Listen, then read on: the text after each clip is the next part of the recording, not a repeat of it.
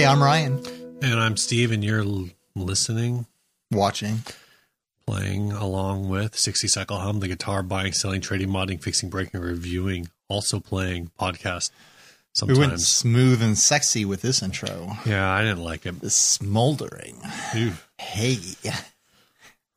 Hey!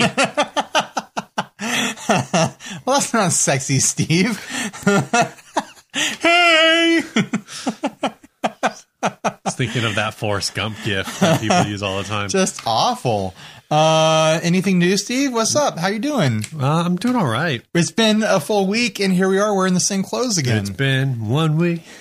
well, you put on a sweater. I did. I got cold, man. I Not changed, I cold. changed hats. You did change hats. Steve is playing the whole different episode, different wardrobe game. We're recording in my Yeah. house. I could go upstairs and completely change everything. Yeah. I could go upstairs and shave my beard if I wanted to. nope, I'm still here in the same Hawaiian shirt as last week. No big deal. Whatever. So nothing new. Nah. I just wanted to Do recap. you have anything new? I just wanted to. Re- I'm about to tell you. I just wanted to recap like all the demos I've been doing since Nam. It's been ridiculous. Okay. I'm on Let's this- do it. s- Like crazy schedule. 30, 30 second pitch. Go. I did the Rev G4. I did. Why don't the, they call us the Red G4? Because the brand is Rev. I did the Fuzzrocious 420. I did the Fuzzrocious Knob John. They're going to come up with another pedal called the 520, or not the, the 425, and it's going to be Taco Bell colors. I did the uh, John. the Anasounds Element.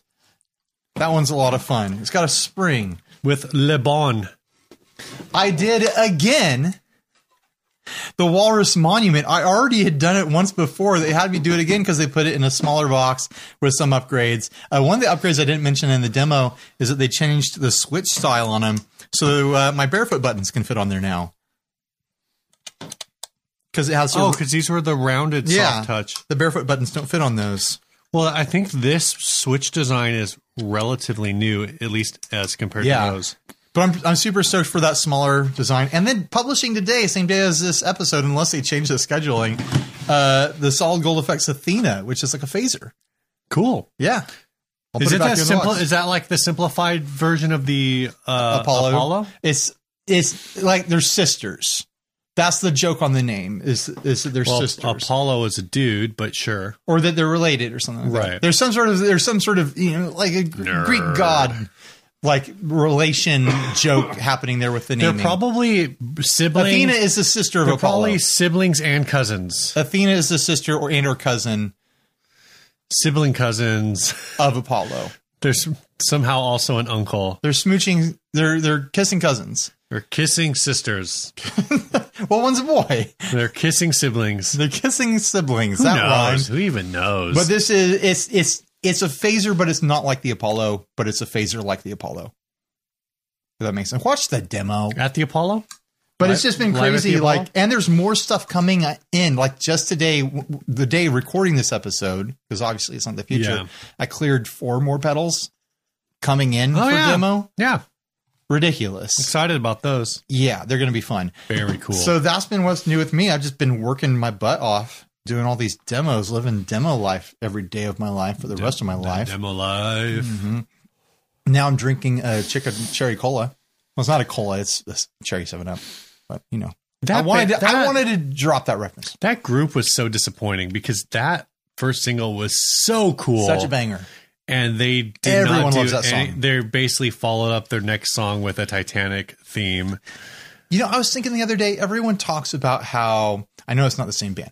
How the Verve was going to be like the future of rock and roll, but then like they just got creamed by wish- lawsuits. I wish the Verve pipe was the future of rock and roll, man. I can't I can't remember any of their other songs, and I've never listened to that album, and I'm wondering if I should. Uh, the Verve album? Yeah. Uh, they had a follow up single called Sonnet that was pretty good. Okay. Um, But if everyone was claiming they were the future of rock and roll, I never listened to the full album. Maybe there's some good stuff on there. I mean, if they were the future of rock and roll, it was. I don't know. Okay, so the, I'm Maybe that was just a headline on Rolling Stone magazine and didn't actually have any. when bearing did in that song fact. come out? Like 1997. Something like that. So e- even if it wasn't, even if Bittersweet Symphony wasn't like just uh, the entire song was a s being a sample of like a Rolling Stones. Is it was it a Rolling Stones song or a Rolling Stones like B side or something? So here's what it was. okay, I hate that I know this. It was a sample of a like a classical music cover album of the Stones album that was licensed to the Stones because it was like the same producer or something like that. So this is- the producer who produced the Stones album had this whole deal where he would go and under the same like legal agreements and licensing uh, do all these like classical like instrumental covers of pop albums and Right. rock albums. And so legally it's a Stones album, but the Stones never touched the orchestration but it's for a st- it. so it's a Stones song though. Right. It's just it's we're- okay. So I so I I think I understand. It's like you know whenever, sure, sure, yeah, yeah. So it's Excuse not me. like it's not like they sampled Keith Richards playing a part. They sampled orchestration of a Keith Richards part. Right, but it's like if I sampled Real Big Fish's Take on Me, Aha is still going to sue me for it. Right. Assuming that Real Big Fish like their version of it is actually owned by Aha, Right. Since Aha owns the song, Right. Because Aha produced it. yeah. So ultimately, I'm still like, regardless of what version of Take on Me I'm stealing, I'm still stealing from Aha. It's like if Thomas Dolby put out a country lap steel version of Blinded Me with Science, Mhm. which you did. licensed to his own name, Mhm. and then someone sampled that. right?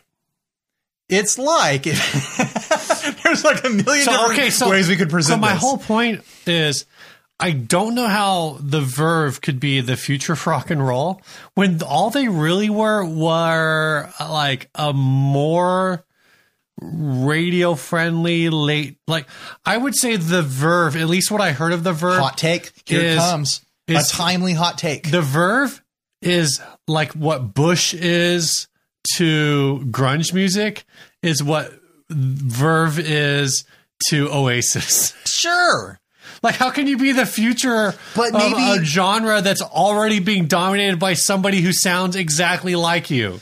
but maybe if they hadn't gotten so wrapped up in all this legal stuff, we'd be saying that about like Oasis being the verve of But Oasis was already huge. I don't know.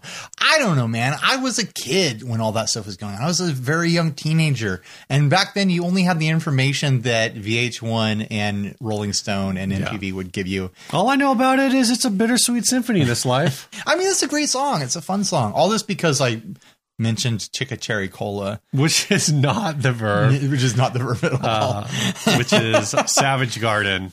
Should we get into the first ad? Yes. Uh, this first ad was sent in by Rick Swan. It this says- one, I mean, it's not. It's it's a little chilly in here. This is But built- it's not October. It's springtime. Yeah. This is a s- this is spooky spring. Ooh.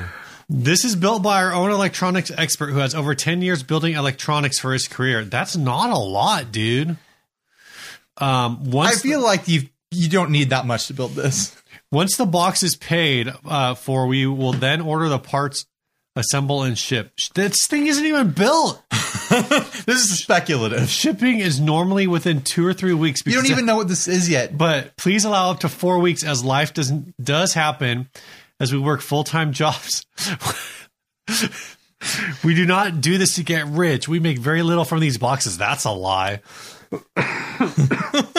we got in this business because we wanted to bring good equipment to people for reasonable prices so they wouldn't get ripped off as we also did when we first started out we use all name brand parts and make sure to do rigorous testing before shipping we always ship usps first class with free shipping coverage that's not even that fast uh, we have various light colors to choose from. Please let us know when you pay with a note to seller what color you would like. We will choose one at random pink, red, orange, yellow, yellow green, blue, UV, warm white. What we are talking about here, folks, is a portal slash wonder box ghost hunting equipment. It's three hundred and twenty five dollars. Buy it now. They've sold 16 of these on eBay. There's 10 available. Don't worry, they haven't run out yet. You can still grab these right now for $325. And what kind of components go into a portal slash wonder box ghost hunting equipment? Uh, it happens to be a Fender Mini Tone Master. Mini Tone Master battery amp and what looks like two like Chinese import single space like thumb thumb size pedals.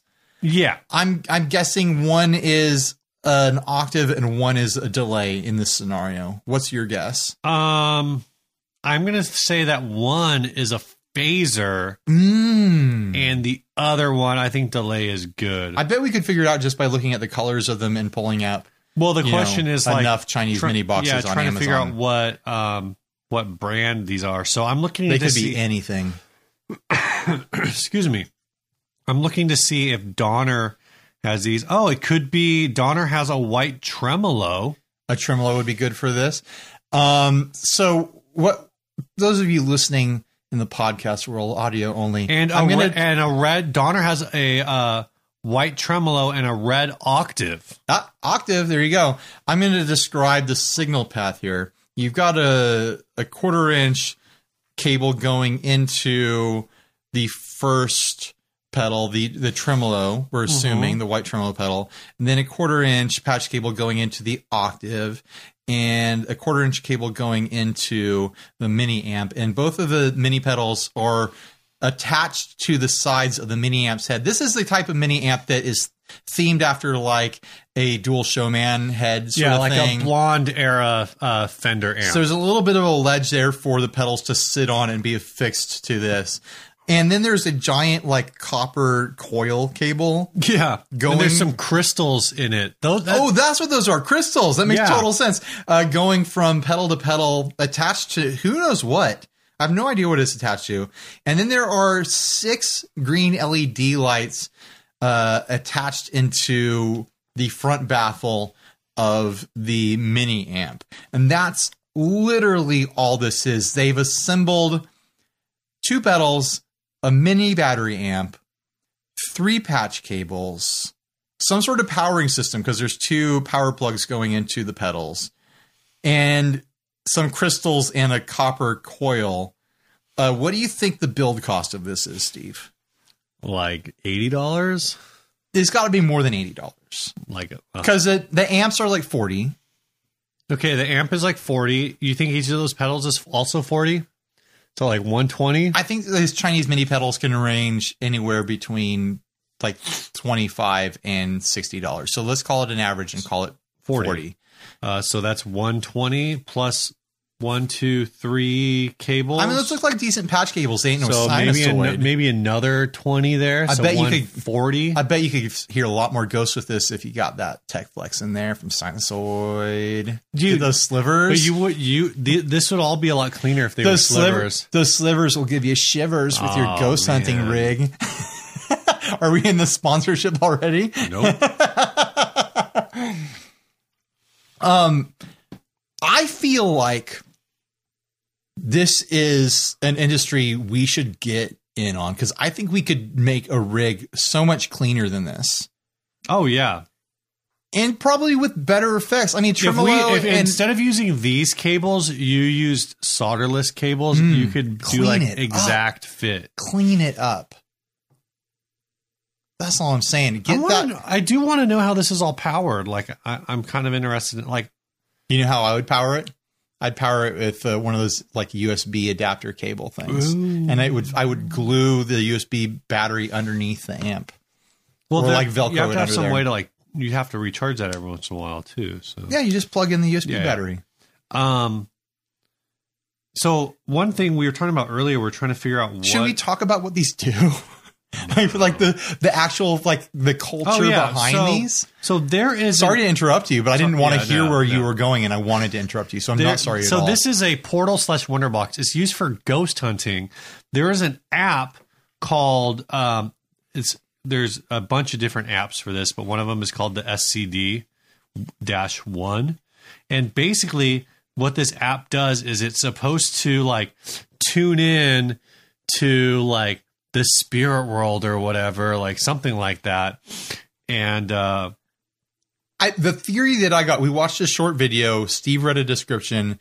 I mean, the theory with all these ghost uh, devices is that if you give ghosts, spirits, paranormal entities, whatever, like a white noise signal to mess with in an electronic device, Yeah. then they can send messages messages to you over recordings where you can hear where they've manipulated the white noise to give you voices and give you signals and stuff like that. So the app itself is supposed to be a platform for it's basically social media for you to interact with ghosts. Uh, a platform for ghosts to choose sound bites and little bits of noise out of the app to generate ways to communicate with you in real time because then that app feeds into a speaker like this Yeah. apparently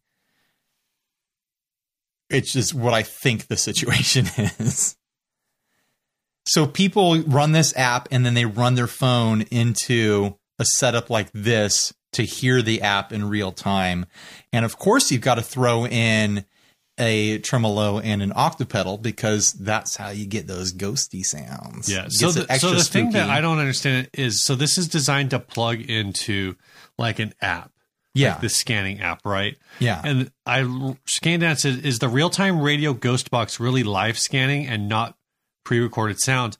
So then it says it's 100% real time internet radio channels from around the world using Shoutcast servers. These stations broadcast 24 7. The SCD scans just like a traditional ghost box without the noise, uh, which is not needed. So, so basically, there's something in this app like this app is basically a combination of uh, internet radio scanner and like a noise gate. okay, so it's basically asking ghosts. This is so presumptuous. Yeah. to assume that ghosts are going to be on board with this, but then asking ghosts to basically be Bumblebee from Transformers and be like, now your voice Wait, is new to. Bumblebee or the old Bumblebee? uh, the old one, the one that learns everything from the radio. r- r- Right. that samples bits from the radio. Yeah, so that's for the his whole voice. that's the whole thing with this is this this you ask a question and then the ghost is going to like I don't know, the ghost is going to use this to The ghost is like, I've been listening to all these radio stations, and I'm I know which words to select so that I can communicate with this person who's got an app and Yeah. this this pile of guitar parts. I hope I hope someday I'm a ghost. I'm going to track down someone using one of these things and I'm going to make fun of their rig. Bro, you should be using a Fender Twin. uh, You need more power. Why not throw in a ring modulator? Those aren't sinusoid cables. Chase Bliss is extra spooky. Drink more Ovaltine? no, the the whole thing is just like, you know, is, These is people say just- they're not trying to rip people off with this pile of parts, but it's like, come on, er- people people who are familiar with this gear know that this is just stuff you can buy for a hundred something bucks, yeah, and it it took it it doesn't take it wouldn't take more than an hour with a glue gun to put this together. right. It's completely, completely dumb. I am going to I'm going to challenge our audience to make their own ghost boxes at home. And we all put them on eBay. I'll put them on eBay. Who can s- who can sell one Sell for the theirs. most? Who can sell a ghost box box for the most?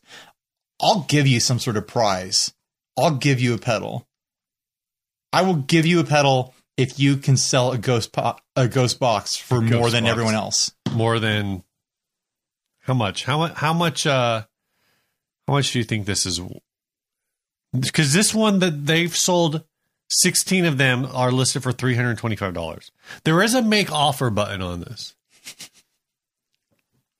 Just think about it. I'm not going to tell you which pedal I'll give you, but I will give you a pedal if you can sell a ghost box f- for the highest price on eBay.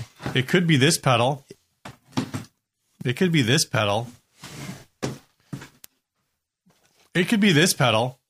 I've got it. It could be this pedal. I've got a Ghost Box ready pedal right here, the D250 Overdrive. It's a DoD 250 in a mini enclosure. It, it'll probably be this pedal because this one's worth like twenty dollars. Man, you're cheap. I should figure out something to do with the original monument, though. I should sell it or give it away in a contest or something. I don't know. We'll figure it out. But I want I want people in our audience, people who like look at this and go like, yeah, I could put something together like that super easy to try and I mean, you're not grifting anyone. People want this stuff apparently. Yeah. People are using it and they believe it it works.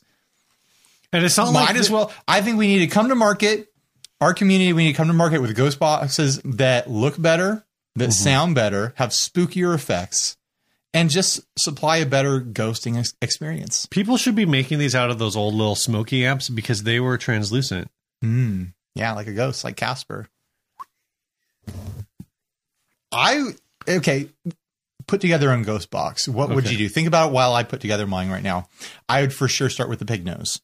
I think pig noses Mm. are way spook, spookier looking than the little Fender half stack thing here. Okay. Uh, you can mount stuff inside of it. You can stuff it with extra It's crystals. going to be real big. It's going to be real big, which I think No, is I think that's a bad thing. no, I think it's fun to have like an extra bit of like retro looking kit in your ghost hunting rig. okay. Uh, as far as pedals go, uh, I'm not going to go into build or, or model or anything like that. I'm just going to think strictly as far as effects. Um, some kind of shim reverb. Mm-hmm. I, I think not tremolo, but maybe I think I really liked your phaser idea earlier. Mm-hmm. So Shimverb and Phaser Okay. and uh maybe a ring mod. So that's three effects. That's probably too many. I'm going to Yeah, drop the You phaser. can only do Sorry. two. Only Ring, two. ring mod and shimverb is what I'm going to do. Alright. And then of course I'm going to do probably uh solderless patch cables to get it really tight Oh yeah, yeah. and really clean. Um power source, I do some sort of USB rig. Mm. and I'd probably fix up the uh, the pig nose to be a little bit spooky and theme, like give it like old brass hinges or Right. something like Right. that, and like I don't know, like give it a spooky light or something. I don't know. I really want to use a Dan Electro Honeytone, Hmm. but it's n- kind of round. Yeah, it's harder to mount stuff to it. That's the that's the benefit of the pig nose is that it's got flat edges. It's got hollow space inside, so you can actually mount stuff inside of it and get a really clean. Yeah. Uh, You think like it's going to be bigger, but then the convenience of it is actually going to make it more compact and more easy to use. True. True. Hmm. I do have Man, that's a really good idea.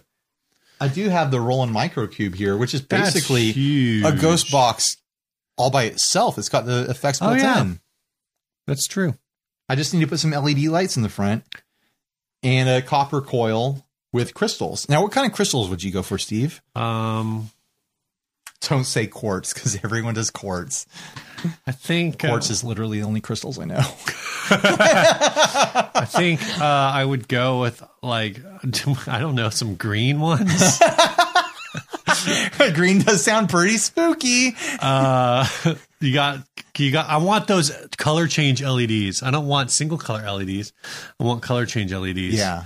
my effects. You know, I bet if you set it up so that the, the colors can change, then the ghost can affect that. You know, Oh. give the ghosts more choices is what I'm Right. saying. And let's Right. stop pigeonholing ghosts and saying like, I only want green LED ghosts. I want a ghost to come around and be like, you know what?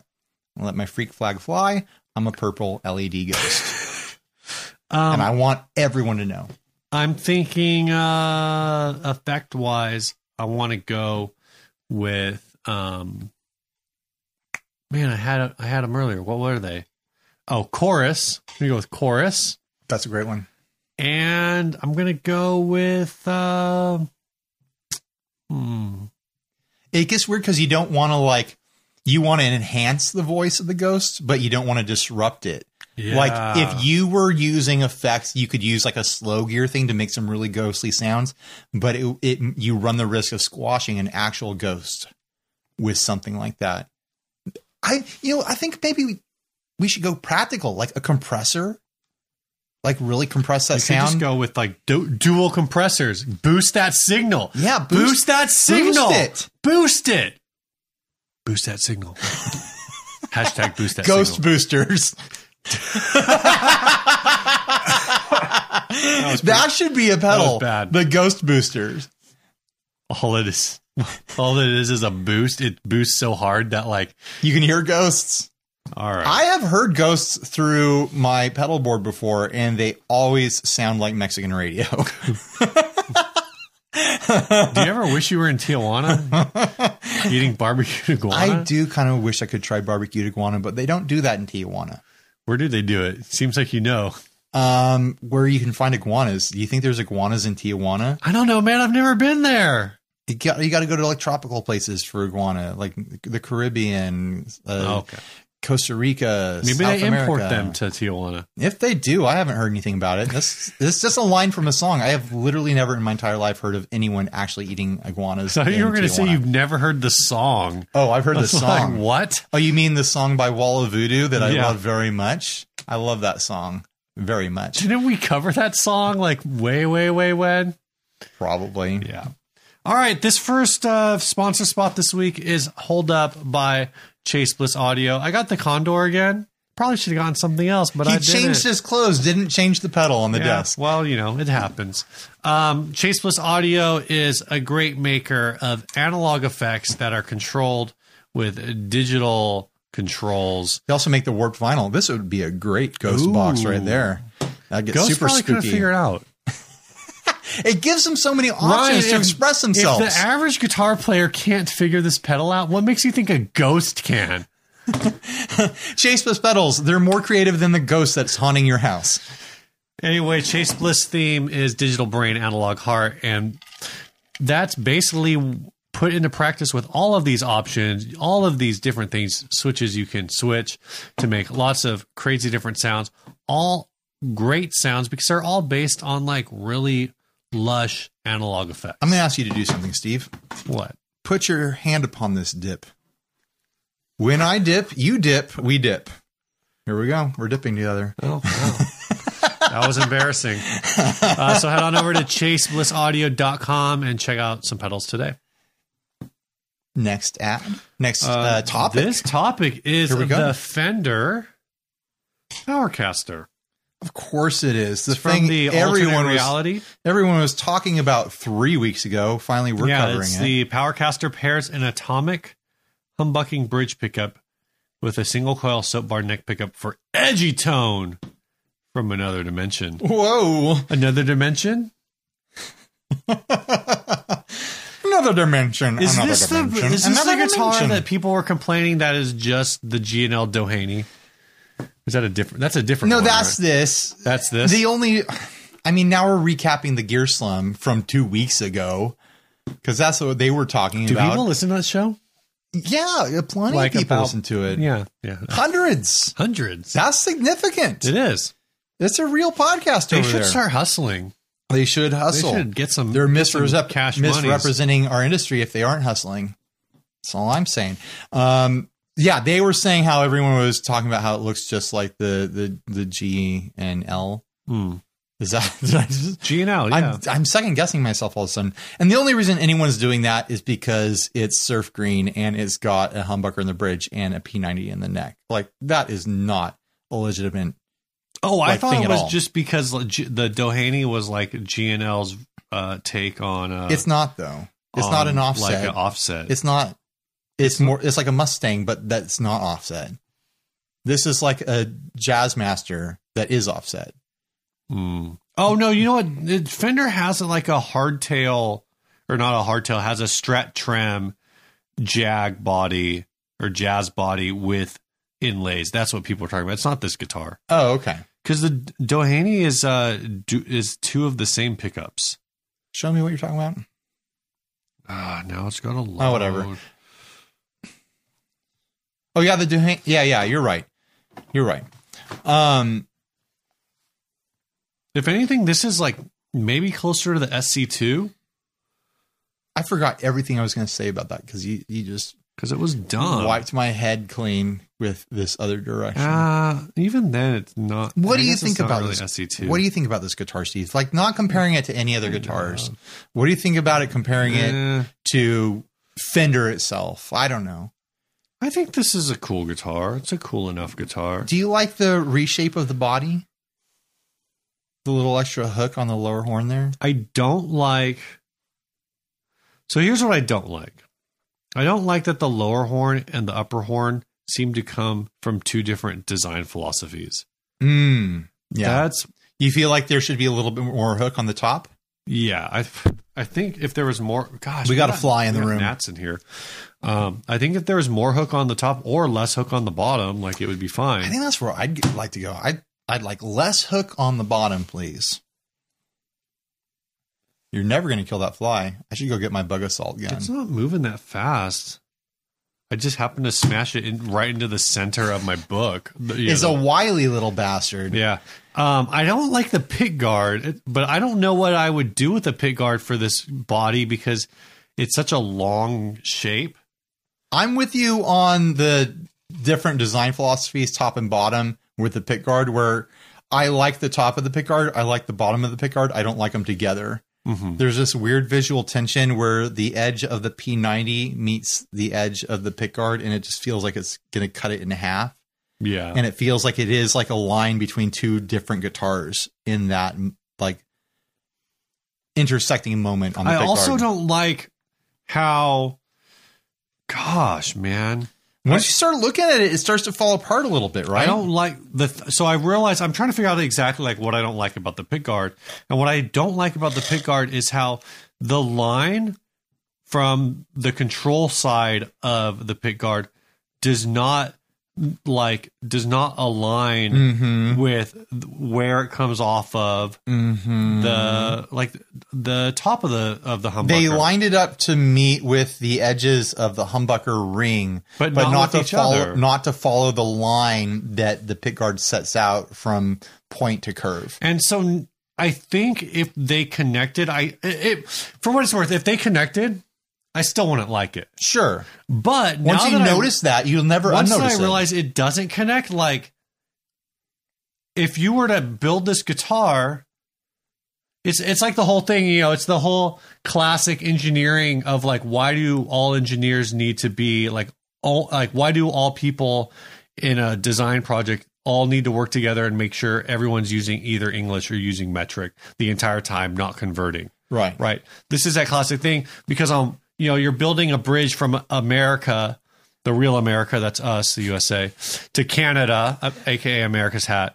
Um, and in Canada, they're using the or in America, we're using the American system of measurement because hello America, and in Canada, they're using the metric system because they're socialists. Oh my gosh. So you're following this, right? i didn't know we were going to get so And, political and so what what happens is the American side of the bridge is built properly and it's going across because it's using all American parts and it's using American measurements. Again, the American system of measurement where the mile is king. And uh, the can- Canadians are using that socialist metric system, which just doesn't compare to the American system. Yeah. And the Americans are building their bridge straight and it's perfect and it's pure and it's gleaming white. and it's full And- of freedom. And that Canadian bridge, when it meets the American bridge, it's it just it's gonna kind of miss a little. It's gonna miss a line because they're using that metric And the system. Canadians are going to be like, "What's this all about?" And everyone on the American side is going to be like, "A boot? Well, what you know are those you talking Canadians, it- about?" as soon as they see that it's not a line, they're just gonna start apologizing. Oh, sorry, sorry, we didn't get the bridge quite right here. Canadians, Ah, gee, uh, but no, uh, you know. they're- But the, have you ever heard that whole thing with engineering where it's like the, every, where there actually was like a bridge built at some point where like one of the engineering teams did a conversion wrong, Right, right. and like the bridge doesn't line up. Like that's what this that's what this you took a pickguard long is. time to get to that. Steve. I just wanted to tell that bridge story in a way that was highly offensive. it wasn't even that offensive. Or, I mean, it would have been highly offensive like two years ago, No, it wouldn't. three have. years ago. I don't know, man. I just, I don't. This guitar, I'm not as as fun as it kind of is. And as popular as this pickup loadout is these days, I like this pickup loadout. that- I, I think the humbucker in the bridge and P90 in the neck it's a is so, it's a is- soap bar in the neck. is a super practical pickup loadout that Wait, do you- is this a can P- fit into tons of people's rigs. when Fender says soap bar, does that mean P90? it's a P90. Okay, because I d- wasn't sure if soap bar meant. Oh, it doesn't have the pickup. The pickup mount is in the in the pickup. It doesn't have mounts, so it's not a Jazzmaster pickup. Oh yeah, yeah. It was Sorry. to- definitely not a Jazzmaster Yeah, pickup. yeah. But this pickup combination is super practical. I've got it basically in my uh, in my SG right now. Right, right. You get the those quacky like single coil tones in the neck, which sounds so good, Mm-hmm. and you get the high output modern sounds in the bridge, which is awesome, and it's just a beautiful combination. And the uh, the P90 has the output to match well with the humbucker. It's fantastic. Yeah, I I'm don't- sure this. I'm sure this guitar sounds great. Uh, it's you know Fender USA, so I'm sure it plays great because they generally put out like, Yeah. especially for their limited edition stuff, they generally put out good guitars. I like the color on this model, that like bright sea foam. I like uh, the black hardware against the white pick guard. Yeah, I, I, just, even like the roasted. Is that roasted maple neck? um I think that's a Palfaro fretboard Okay. on roasted maple. I, I don't li- know if it's roasted maple. But I it's like, tinted like roasted the maple. look of the darker neck. I just have misgivings about the body. I don't like how they changed the body, and I'm not against them changing their body shape from a traditional jazz master or, or jaguar. I just don't like what they did here, really. And it's not like my opinion, opinion matters. If you like this guitar, that's great. Go buy it. Go buy all of them. I don't care. I'm just saying, for me, I feel like I'd rather not. Yeah, it's a Palfaro fingerboard on roasted maple. This guitar's actually only nine hundred dollars. Yeah, that's not bad. So um, I'm in which in that case probably means that I'm wrong about where it was made. It's probably Maybe it's Mexican. ma- made in Mexico or Out of this um, maybe even made uh, in China. out of this alternative reality line, I've got the picture right here. Which one would you choose for you? Like just gut reaction, real quick. I think that's uh, that's the 66. The Um, the bat the base body one. yeah, I think that's that was the one that definitely caught my eye the most. But the, honestly, like this, I could see I that's got Steve written on it. I could see you playing The- that. if it wasn't for the couple of things I've noticed, with I think this, I would go for the twelve. with the Powercaster. Uh, if it wasn't for the way that that pick guard, I mean, I I could maybe get over it. I do like that pickup alignment. I mean, none of it is like over the top offensive. none of it is like disgusting, like puke in your mouth when you look at it or anything like that. Yeah. But there's just little things about it that I feel aren't they're not ende- endearing to me. I don't know. right. May- Maybe I'll give it two decades and I'll be wishing I'd snatched one of these. But right now, I'm just not feeling it. Made in, I, Mex- I made think in it, Mexico. I think it really is. Nine hundred dollars made in Mexico from an alternate reality where graphic designers don't exist. I think it really is like if you cover up one half the guitar, you're like, ah. You look at the other half of the guitar, you're like, yeah. yeah. But then it's like two different guitar halves that got smashed together. I No, would, that's a perfect description. I would totally play something that looked like the bottom half, uh, like carried through stylistically to the other side, and then the top half carried through stylistically to the other side. Um, but as they are right now, yeah, I'm just not feeling it. Should we should we move on to the the next ad here? The next ad. Uh, Not no, waste we too should much do another time in this. Sponsor spot. This week's episode is also sponsored by Sinusoid Pro Audio Couture. Sinusoid has been a long time sponsor of the show, and if you ever want to talk to them because you have an idea that maybe isn't covered on their website, that's great because they have an excellent custom shop that you can uh, get in touch with to pitch your unique cable idea. Yep. I mean, when I first talked to them about this TechFlex, they didn't have it. Yeah. I was like, "Hey, I found this TechFlex on the TechFlex website." Mm.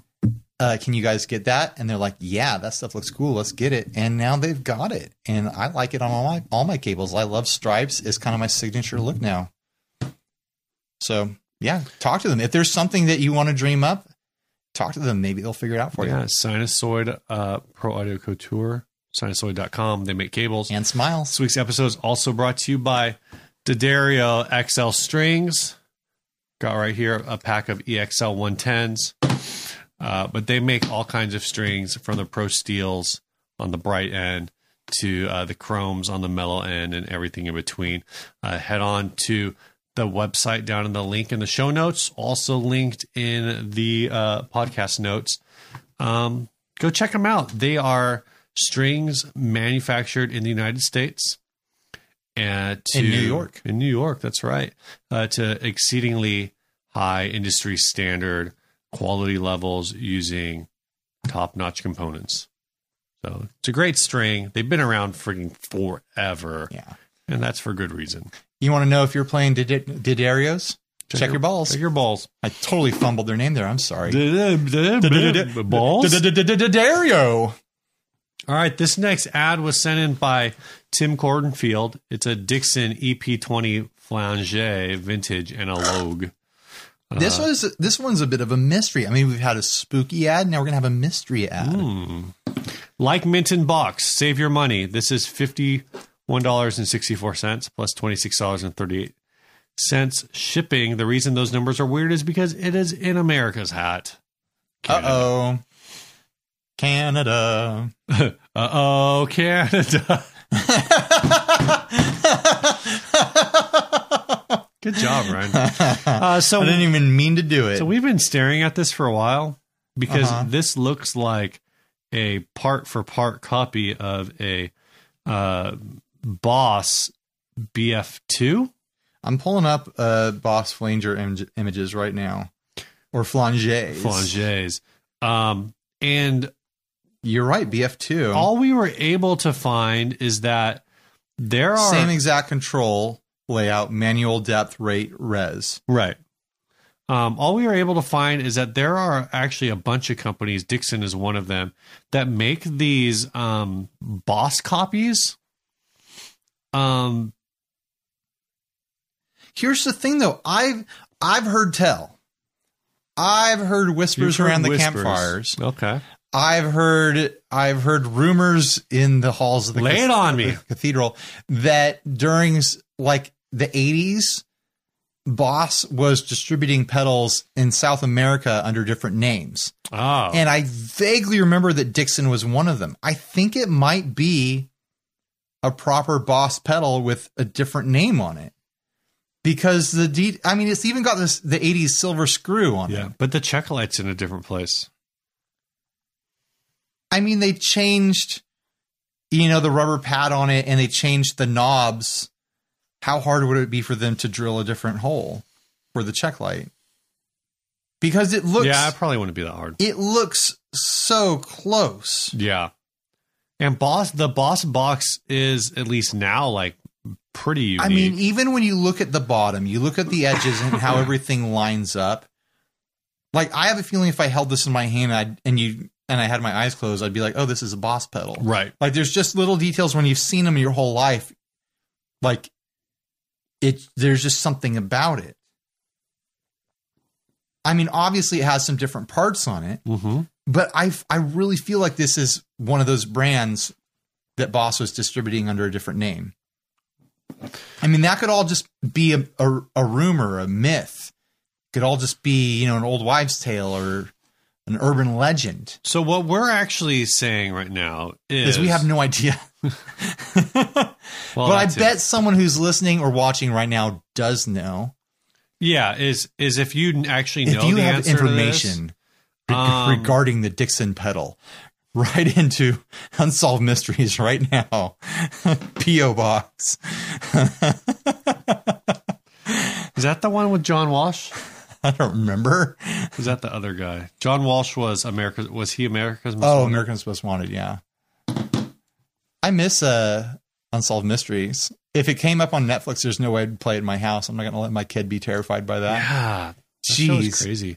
I still haven't gone back and watched the X Files. Man, I was scared of that show when I was a kid. You watch it with the lights on? I don't with Don LeMay's on. Yeah. How many 90s songs are we going to reference in this episode? All of them. All the 90 songs. Okay, so let's rewind a little bit here. Yeah. Say this is a secret boss pedal. Okay. 5164 plus oh cuz it's Canada, Uh-huh. $30 shipping, Sure. call it 80 bucks. Do you buy it? It's an eighty dollar. Uh, If I knew this was a secret boss pedal, and because it's a secret boss pedal, it had m- greater value than that, maybe. But you think there, if this is a secret boss pedal, you'll, there will ever be collector's value in these secret boss? Oh, I think there definitely would be. I think, um, I think if if it was a s- secret or like some kind of open secret, but there was like limited numbers of them, I think they would definitely become collectible. so why aren't they? Why aren't there, why isn't there more information on these? Because Why haven't maybe we- your information's wrong. when we did a search, nothing came up. Like no one knows anything about them. But then I definitely heard these rumors before. Like you think there'd be something out there. I wonder how many of these were sold wherever they were sold. I don't know. And Like- the thing is, is they were put out by on like a bunch, at least like five or six different brand names. I don't know. I always assumed it was under one. No, that's and I, what- I, when I that's what I'm saw saying. this, I was So- like, "Oh, this so- is the one." when I looked up like Dixon pedals on the effects database, Uh huh. um, it listed like five or six other like associated brands. And when you look at those, they're all in the same kind of box with like slight variations to the Hmm. rubber pad, maybe some slight variation to the overall graphic design, but basically a boss case uh, with the with like a cheap version of the boss knob. That's very interesting. Well, I hope you guys can help us solve Yeah. this mystery Let once us know. and for drop all. uh, drop us an email. Should we do if we find out and it's interesting? Should we do a follow up to this? Yeah, I think that Maybe would we be cool. can get together a bunch of information and do a proper like little presentation. Yeah, about maybe it. not that. maybe Steve can come over on his lunch break and waste a lunch break recording some sort of factual little I've piece. done worse things on my lunch break. That's for sure. Like eating lunch. What's the next topic? It's it's that hype topic. Yeah, the next topic, a set of topics, was sent in by Tyson Brown, and he wants to know what's the hype. He's got four different hype questions here. We'll start with the first one. What's the hype with pedals? That's not the first Oh one. no, there it is. What's the hype with offsets? What is the hype with offsets, Steve? It seems like everything these days is offsets. They're everywhere. There's groups about them. That's all anybody talks about. Everyone's anymore. like, you got to get offset. yeah, that's a podcast. Where do you get offset? yeah. Uh, I mean, how far back do we want to go? Um, well, boys and girls, When did the hype start? Do we consider? Are, are we in? 19 uh, the hype started in 1958 with the creation of the Jazzmaster. And then the hype like quickly ran out very fast, like because no one wanted it. yeah. And then the hype came back in the mid early mid 90s. Early thanks 90s to, to -ish. grunge music. Well, I don't know, ma- ki- kind of early '90s, late '80s, depending on who you ask. Who was using them in the late 80s? Like, the Smiths? like Sonic I guess Youth like and the stuff like Smiths and that. Sonic Youth. Yeah, Yeah. that's true. Uh, before before it was grunge when it was just like underground stuff Right, when You it know? was more yeah, yeah but was that more whole that whole weird wave punk was rock stuff. probably the first rebirth of hype for these offset things i mean because jazzmasters and jaguars and mustangs and duosonics were all just seen as like discarded like Garbage. garbage that no one wanted like Get that crap i mean out of here. basically basically fender put out these offset guitars Yeah. surf was going on. Uh-huh. They were relatively popular for people who could afford them. They were supposed to be, at at least the Jaguars and Jazzmasters were supposed to be the higher end version of Fender's guitars. Then the Mustang and Duosonic were kind of student models. they were student models. And then uh, Hendrix comes along and everyone just wants Strats. And everyone else just wants Telecasters Mm-hmm. for their country bands and, and whatnot because surf music sucks. and all the offset stuff just kind of got pushed to the wayside and they were cutting up bodies and turning them into funky like Yeah. psychedelic looking things with the music landers and whatnot because they couldn't sell mustangs Right. anymore uh, so then yeah grunge and stuff comes along all I mean, of a sudden it, it was popular enough that Fender created the Squire Vista line. Exactly. They, they put came out with new lines of offsets, offsetty sort of stuff in the '90s. Uh, everyone thought like this is so awful. Now I can't go to a pawn shop and buy Jazz Masters for two hundred dollars anymore.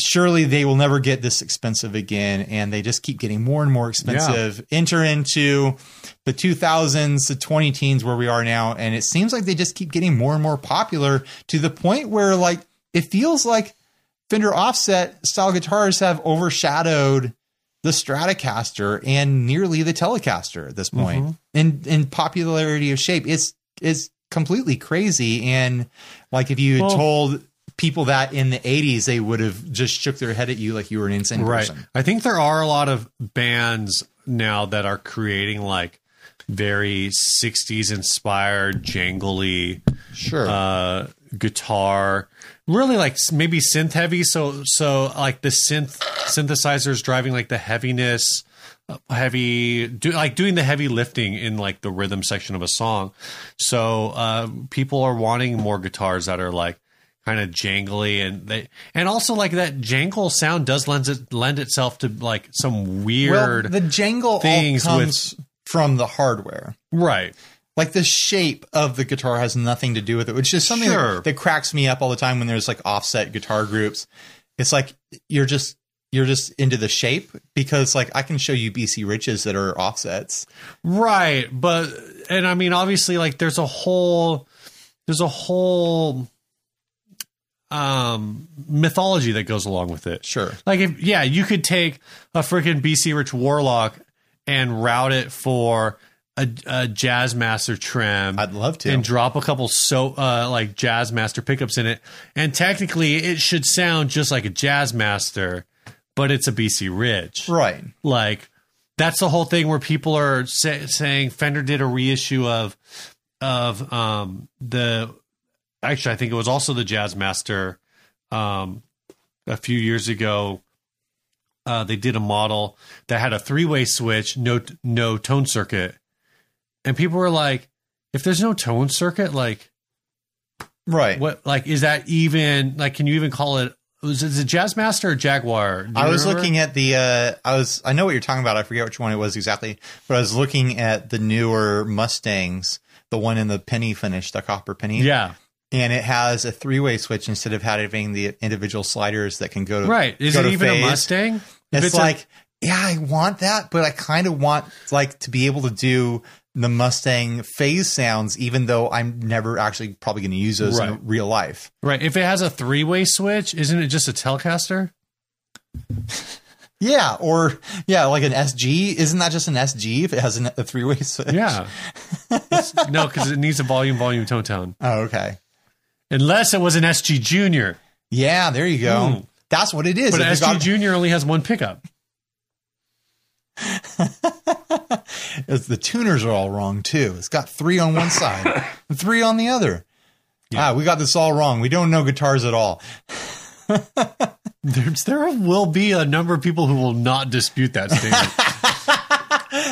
At least like ten percent of the people who comment on YouTube. so yeah, I, I don't. So I don't know what drives the hype. It's just a popular guitar. I think it's a cool look. I think people like the look of these Fender offset sorts of things. I think it's a fluid look. It's got nice lines to it. It doesn't look like old or kind of like Well- dusty at the moment. Like you look, I, s- I feel like I look at a Strat right now and I'm just like, bah, I think ah, it's the 90s and the yeah, 80s. I think it's also like a classy design because it's similar enough to a Strat or a Telecaster. Like it's it's very clearly, I think, from the same right. the same Like Southern family. California design aesthetic. Um, but but I think offset guitars in general are still relegated um, to to underground, like to to the extent that like I mean, who is who would you say is the most we famous? still have three other questions Yeah, I to know. answer from this line. who would you say is the most famous guitar player to play offset guitar? The most famous? The most famous. Well, that probably Kurt Cobain. I mean, fame.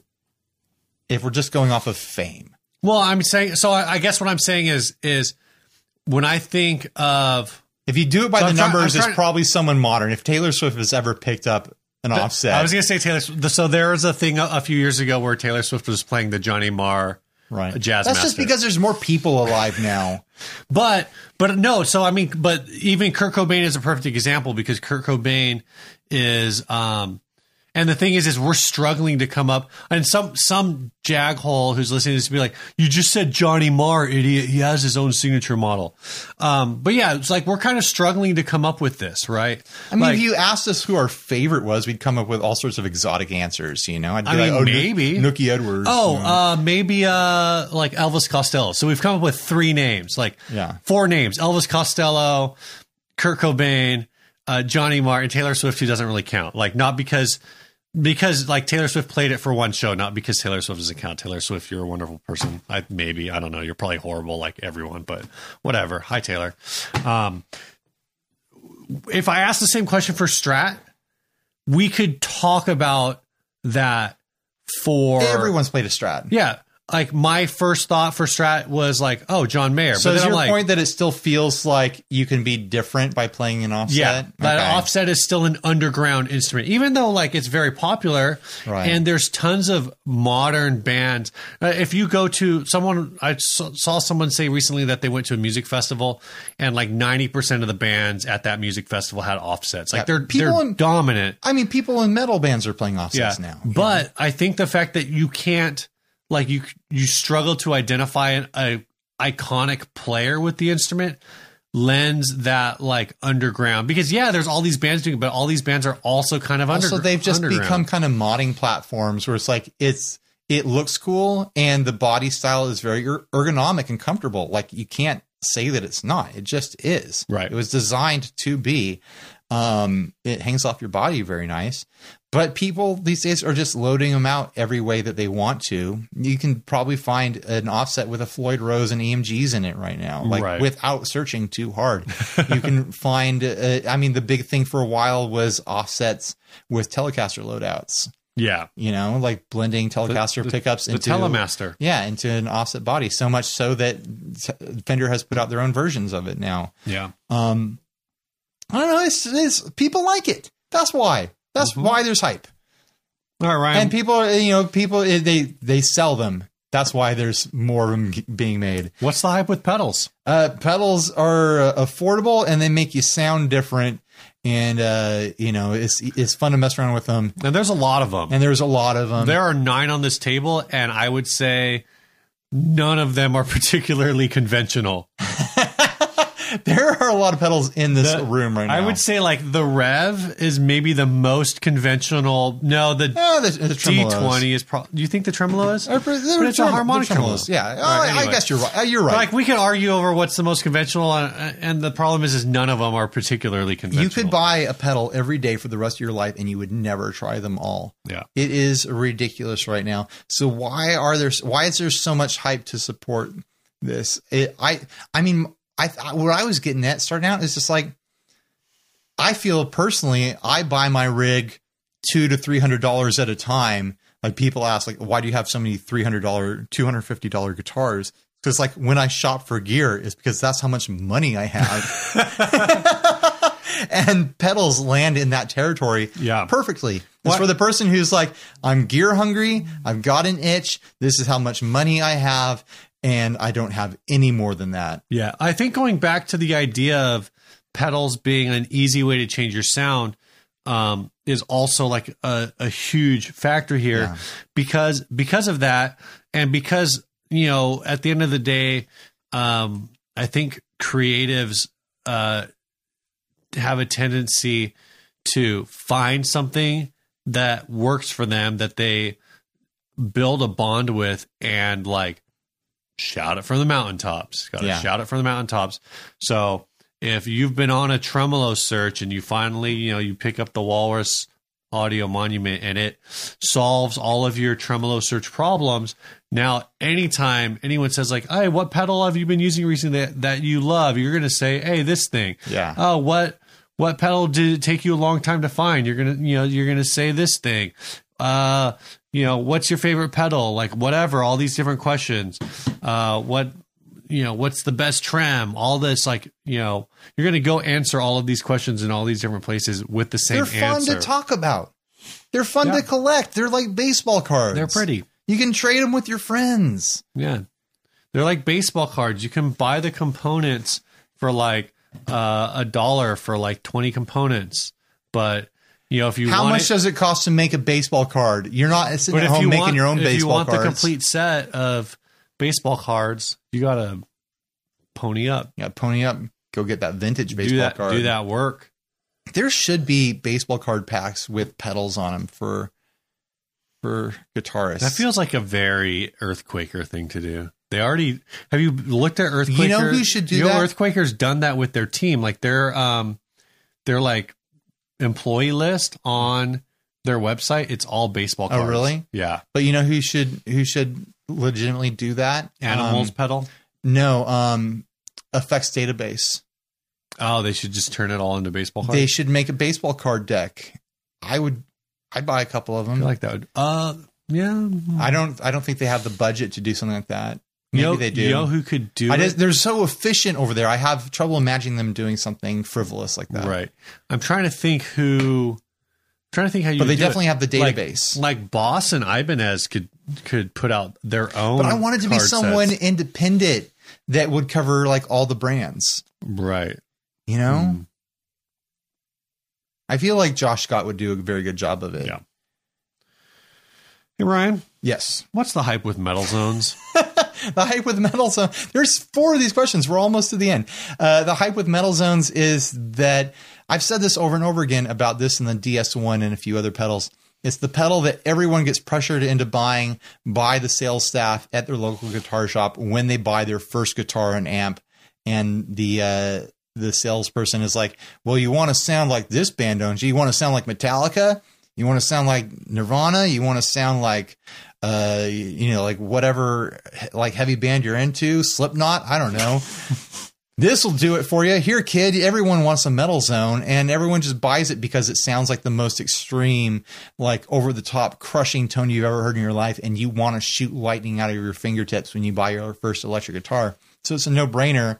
And then as soon as like you kind of become more nuanced as a player and you figure out how tone actually works for your playing and you figure out the style that you actually play in unless it's over the top heavy metal you're probably not into the metal zone anymore and you come to resent the money that you spent on it right. and everyone the vast majority of people out there who bought metal zones for the first time in their playing career learns to like hate them eventually and it just becomes an inside joke even though they are what they are for the people who need them like Yeah. they're a good pedal for the people who need them Right. so that's the hype behind metal zone Well, what's the hype behind KitchenAid mixers? the hype behind, Why behind are they so expensive? I don't know why they're so expensive. Probably because they're a big chunk of metal with big heavy gears in there. Um, I've never Aren't bought. they like indestructible? probably. I mean, it's like industrial Do you equipment. guys not have one? we have one, but I didn't buy it. I got it as a hand me down from my grandma. I, are they? That's like, what I'm saying. They're like indestructible. they're like three or four hundred bucks, right, for the mixer.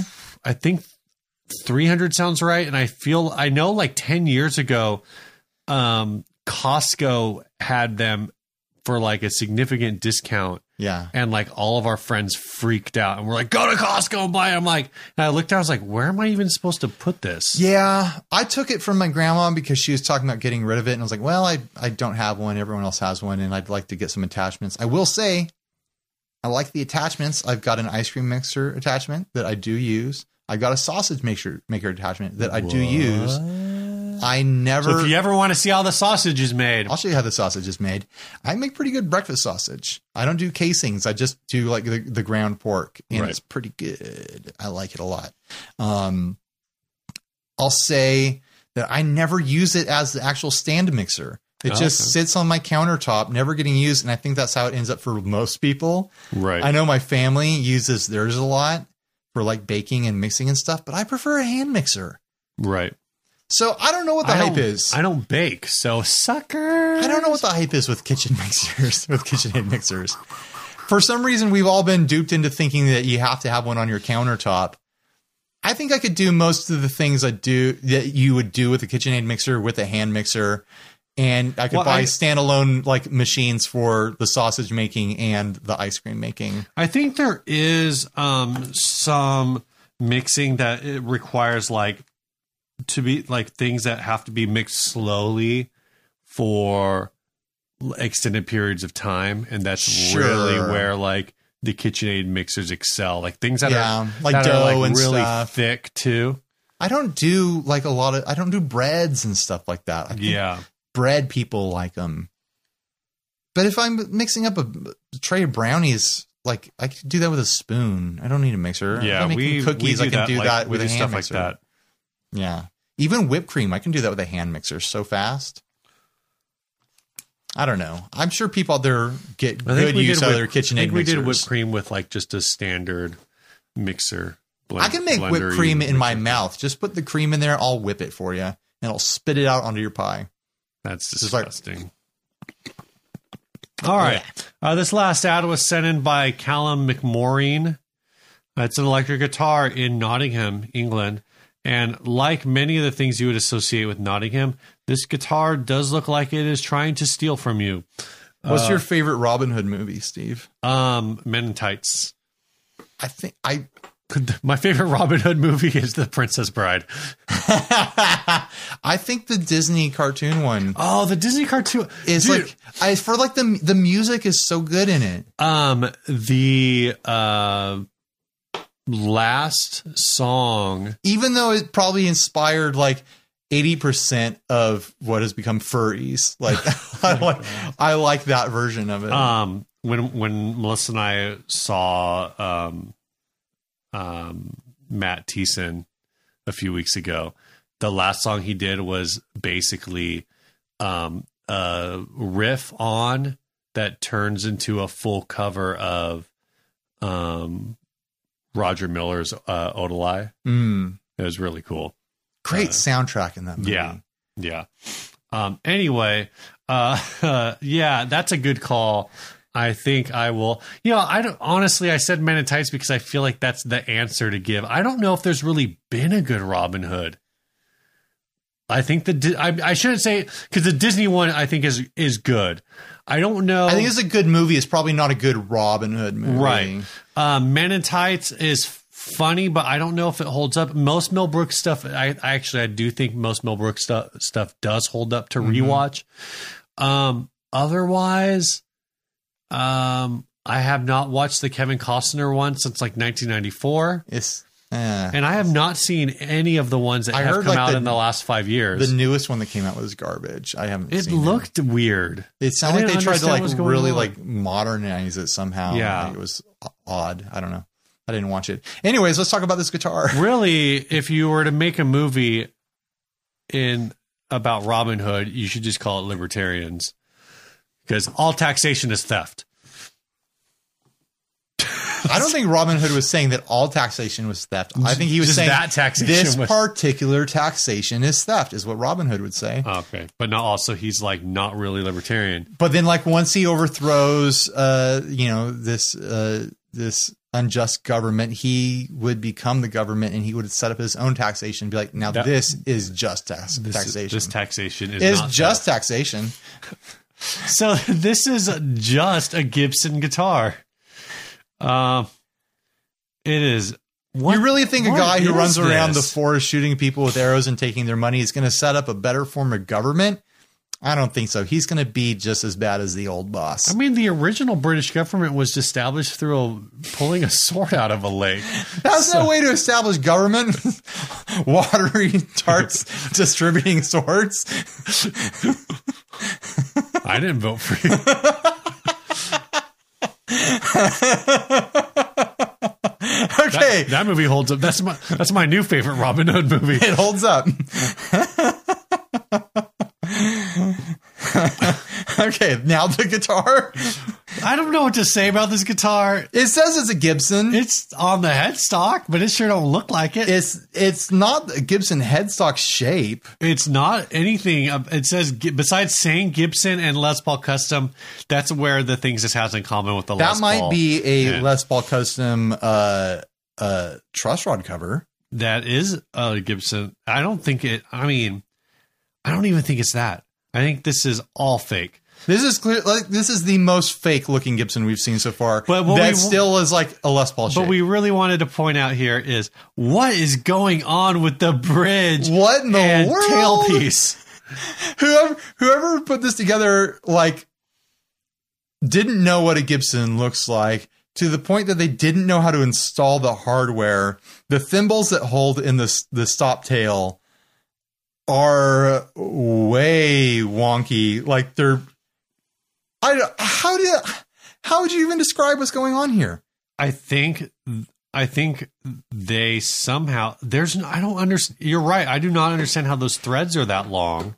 Well, some of some you know uh, those threads can be pretty long in certain guitars.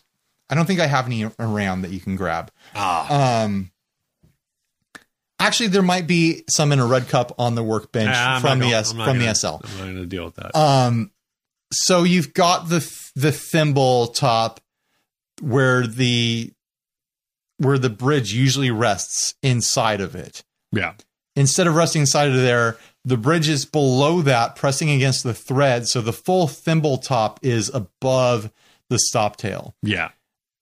now on the bridge, also in this shot, the posts that the bridge are supposed to rest on top of are also screwed down on top of the bridge.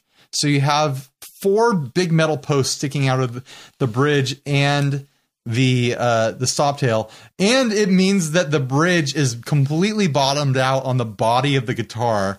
There's no way these strings are clearing the neck frets at all let alone the pickups, I would not be surprised if those strings are resting on the pickups right now. this is a disaster. Uh, the neck, the, the guitar is a bolt on neck. The whole thing just falls apart every moment that you look at it. We don't have a full shot of the front of the body. We don't, but that's okay. That's okay. We, can live don't without need it. This is just a hot mess. I think that that bridge might just be sitting there. It might not even be like fixed. It might be just No, fixed those- by the string. Those posts have to be in there just deep enough to be holding it in oh, place. okay. there's no way it's just sitting there because the, the whole thing would fall over. There's no way they would be like, yeah, this is right. Yeah. For 182 pounds, I think that symbol means. Yes. That's actually pretty expensive. Yeah. It's like 250, If I saw 300, this somewhere in there. person in a pawn shop or on Craigslist or something like that, I'd I'd be like, uh, forty dollars. I would just laugh. I'd be like, yeah. Yeah. Well, I'm not saying I'm going to buy it. I'm saying that's what I think someone should pay for it if they were curious. And that's just to harvest these poor parts and liberate them from this disaster. the the tuners actually look interesting to me. I you can only see the the the end pegs on them, but they have kind of pretty like perloid like pegs. Yeah. I wonder if those tuners are worth salvaging. Probably not. Pro- probably nothing on the guitar is worth anything. So don't don't buy it is what I'm saying. Yeah. You want to get us out of here with the song? Yeah, I think we're Um, we can all go to done. bed. Uh, if anyone wants to learn more about supporting the show, you can head to patreon.com slash 60 cycle hum cast and uh, check out the check out the list. We're marching to 100. We have 35 pledges to Is that a go joke till we get about to the 100. month? Um, no, but that's actually pretty good. I wish it was. uh, this week's song was sent by Kyle uh, Viana. He says, Love the show. Just wanted to submit a song for my band's upcoming album. The song is called Came for One. The band is called Hurry Home. Uh, guitars used on this recording are Gibson Les Paul Special, Fender Telecaster, and a five string Warwick Thumb. The lead bits between verses are the Les Paul into a Wampler Euphoria, into a TC Spark Boost, to a modded PV 6505 Plus combo. We had a friend add violin, uh, a violin part to the bridge, which was a first for us and turned out really cool. So again, this is um, came for one by Hurry Home. Uh, hope you guys enjoy it. Bye everybody. Stay grounded.